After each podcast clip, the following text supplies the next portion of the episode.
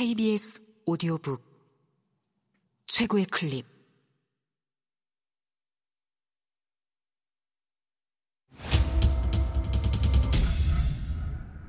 케이비에스 오디오북.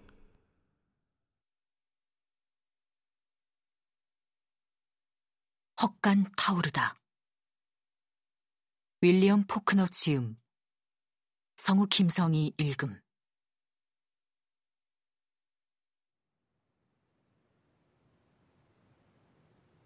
치안 판사가 주재하는 재판이 열리고 있는 가게 안에는 치즈 냄새가 피어오르고 있었다. 물건들이 빼곡하게 들어찬 가게 뒤편에서 자신의 모통을 깔고 앉아있던 소녀는 치즈 냄새와 그 밖의 많은 냄새들이 콧 속으로 스며들고 있음을 깨달았다.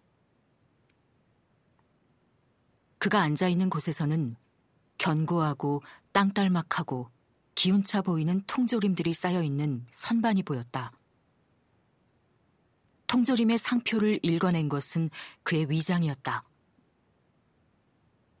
그의 머리에 그것은 그저 아무 의미 없는 글자들에 불과했지만 그의 위장에 그것은 매운 양념에 재운 새빨간 불고기였고 은빛 곡선을 가진 물고기였다. 치즈 냄새와 그의 위장이 감지한 밀봉된 고기 냄새는 끊임없이 피어오르는 다른 냄새들 사이로 이따금씩 짧고 간결하게 밀려들었는데 그것을 감지하는 것이 조금은 무섭기도 했다. 그 냄새를 맡는 것은 오랫동안 거칠게 그의 피 속을 흘러온 절망과 비애이기도 하기 때문이었다. 그가 있는 곳에서는 치안 판사가 앉아있는 탁자는 보이지 않았다. 판사 앞에 서 있을 아버지와 아버지의 원수도 보이지 않았다. 그는 절망에 휩싸여 생각했다. 저 원수는 나와 저 사람, 우리 모두의 원수야. 저 사람은 내 아버지니까. 하지만 목소리는 들을 수 있었다. 물론 판사와 원수의 목소리만. 아버지는 아직까지 한마디도 하지 않고 있었다. 하지만 무슨 증거라도 있어, 해리스 씨? 말씀드렸잖아요. 돼지가 밭으로 들어왔다고. 제가 그놈을 잡아서 이 사람한테 돌려보냈죠. 이 사람네 집엔 놈을 가둬놓을 우리가 없더군요. 제가 그 점을 지적하고 경고도 했어요. 그런데 또 같은 일이 벌어져서 우리 집 우리의 돼지를 넣어뒀다가 이 사람이 오자 우리를 만들라고 철망까지 넉넉하게 줘서 돌려보냈어요. 그런데 또 같은 일이 벌어졌고 저는 그놈을 잡아 가둬놓고는 말을 타고 이 사람네로 갔습니다. 제가 준 철망이 둘둘 말린 채로 마당에 팽개쳐져 있더군요. 저는 우리 사용료로 일 달러를 내면 돼지를 가져가게 해주겠다고 말하고 돌아왔습니다. 그날 저녁 깜둥이 하나가 일 달러를 가지고 돼지를 찾으러 왔더군요. 처음 보는 깜둥이였어요. 그 친구가 이렇게 말하더군요. 장작이랑 건초는 불에 타는 물건이라고 전하라더군요. 제가 뭐라고? 하고 물으니 그 깜둥이는 그렇게 전하라고만 했어요. 나무랑 건초는 불에 타는 물건이라고요. 하는 겁니다. 그리고 그날 밤 제 헛간이 타버렸어요. 가축들은 겨우 밖으로 빼냈지만 헛간은 몽땅 제가 됐단 말입니다. 그 깜둥이는 어딨어? 당신이 데리고 있어? 처음 본 깜둥이였다고 하지 않았습니까? 그 친구가 뭘 하고 있는지는 저야 알 길이 없죠. 하지만 그런 말은 증거가 못 돼요. 그걸 모르겠어? 어... 저기 저 소년을 여기다 불러주세요. 제가 압니다. 해리스가 말했다. 소년은 걔 말고 저기 조그마한 사내아이 말입니다. 라고 해리스가 덧붙이기 전까지는 그가 말한 소년이 자신의 형이라고 생각했다. 몸을 웅크리고 있던 또래보다 왜소한 자신의 아버지처럼 마르고 깐깐해 보이는 여기저기 기운 흔적에 몸에 작고 빛마저 바랜 진 바지를 입은 뻣뻣하고 헝클어진 갈색 머리와 폭풍에 밀려온 비구름처럼 거친 잿빛 눈동자를 가진 소녀는 자신과 탁자 사이에 있는 얼굴들이 험상궂은 표정을 지으며 양편으로 갈라지는 것을 보았다. 하나의 길이 만들어진 것이다.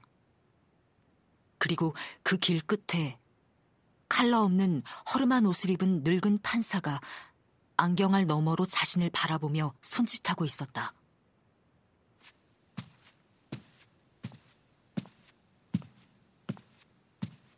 그는 맨발에 닿는 마룻바닥의 감촉을 느낄 수 없었다. 험상궂은 표정으로 자신을 돌아보는 사람들의 힘에 의해 앞으로 끌려가는 듯했다. 재판 때문이 아니라 이사를 가는 날이라 검은 정장을 차려입은 아버지는 꼿꼿이 선 채 그에게 눈길 한 번 주지 않았다.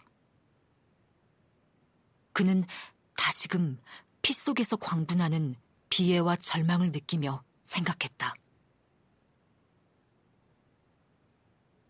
저 사람은 내가 거짓말하기를 바라는 거야. 그리고 난 그렇게 할 수밖에 없어. 이름이 뭐니, 얘야? 판사가 물었다. 커널 사토리스 스놉스. 소년이 작은 소리로 말했다. 뭐? 판사가 말했다. 크게 말해. 커널 사토리스라고? 이 마을에서 커널 사토리스라는 이름을 가진 사람이면 누구든 진실만을 말하지 않을 수 없다고 생각하는데 다들 그렇게 생각합니까? 소녀는 아무 말도 하지 않았다. 원수, 원수... 하고 속으로 되뇌일 뿐이었다. 소녀는 판사가 걱정스러운 목소리로 해리스란 사내에게 이 아이에게 물어보란 말이요? 라고 말할 때 판사의 얼굴이 온화한지 아닌지 알아볼 수가 없었다. 하지만 소리는 들을 수 있었다. 뒤이은 몇 초 동안 사람들로 빼곡하게 들어찬 좁은 실내에서 들리는 건 낮고 끈끈한 숨소리뿐이었다. 소녀는 포도덩굴을 붙잡고 그네를 타다가 그네가 계곡 너머까지 보이는 정점에 닿았을 때 느꼈던 시간의 무게가 사라진 순간 속에 다시 머무르고 있는 듯했다. 됐어요! 해리스가 거칠게 폭발하듯 말했다. 빌어먹을 저 아이 내보내세요! 다시금 시간이 흐르는 세계로 돌아온 듯 치즈와 밀봉된 고기 냄새를 뚫고 그의 피 속을 흐르는 오래된 공포와 절망과 비애를 뚫고 그에게로 목소리가 다가왔다. 이것으로 본 사건을 종료합니다. 스놉스, 당신에 대한 혐의는 찾지 못했지만 충고는 해야겠소. 이 마을을 떠나 다시는 돌아오지 마시오. 아버지가 처음으로 입을 열었다. 싸늘하고 귀에 거슬리는 높낮이도 강세도 없는 목소리였다. 나도 그럴 생각입니다. 이런 인간들이 사는 마을엔 나도 살고 싶은 생각이 없습니다. 딱히 누구에게 하는 말은 아니었지만 그는 거칠고 상스럽게 내뱉었다. 그럼 됐소. 판사가 말했다. 마차를 타고 어둡기 전에 마을을 떠나시오. 배정합니다.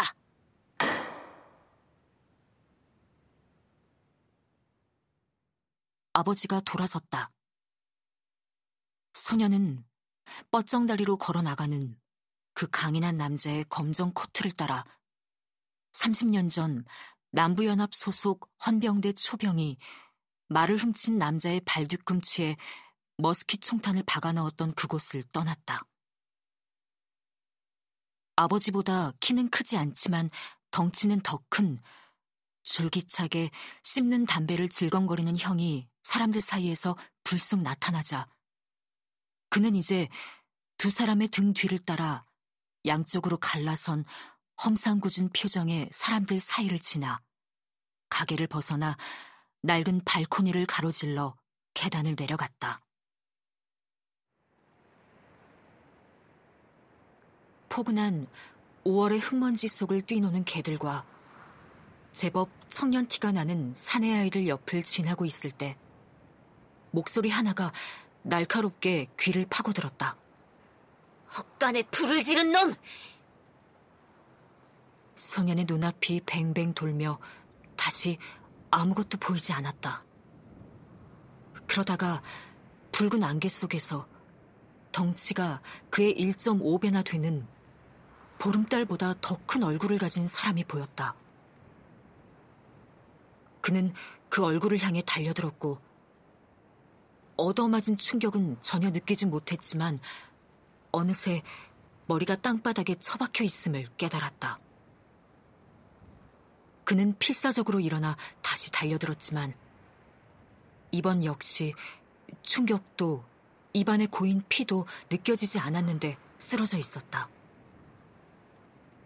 다시 힘겹게 일어나 보니 눈앞에 한바탕 싸움을 벌인 듯한 사내애가 버티고 서 있었다.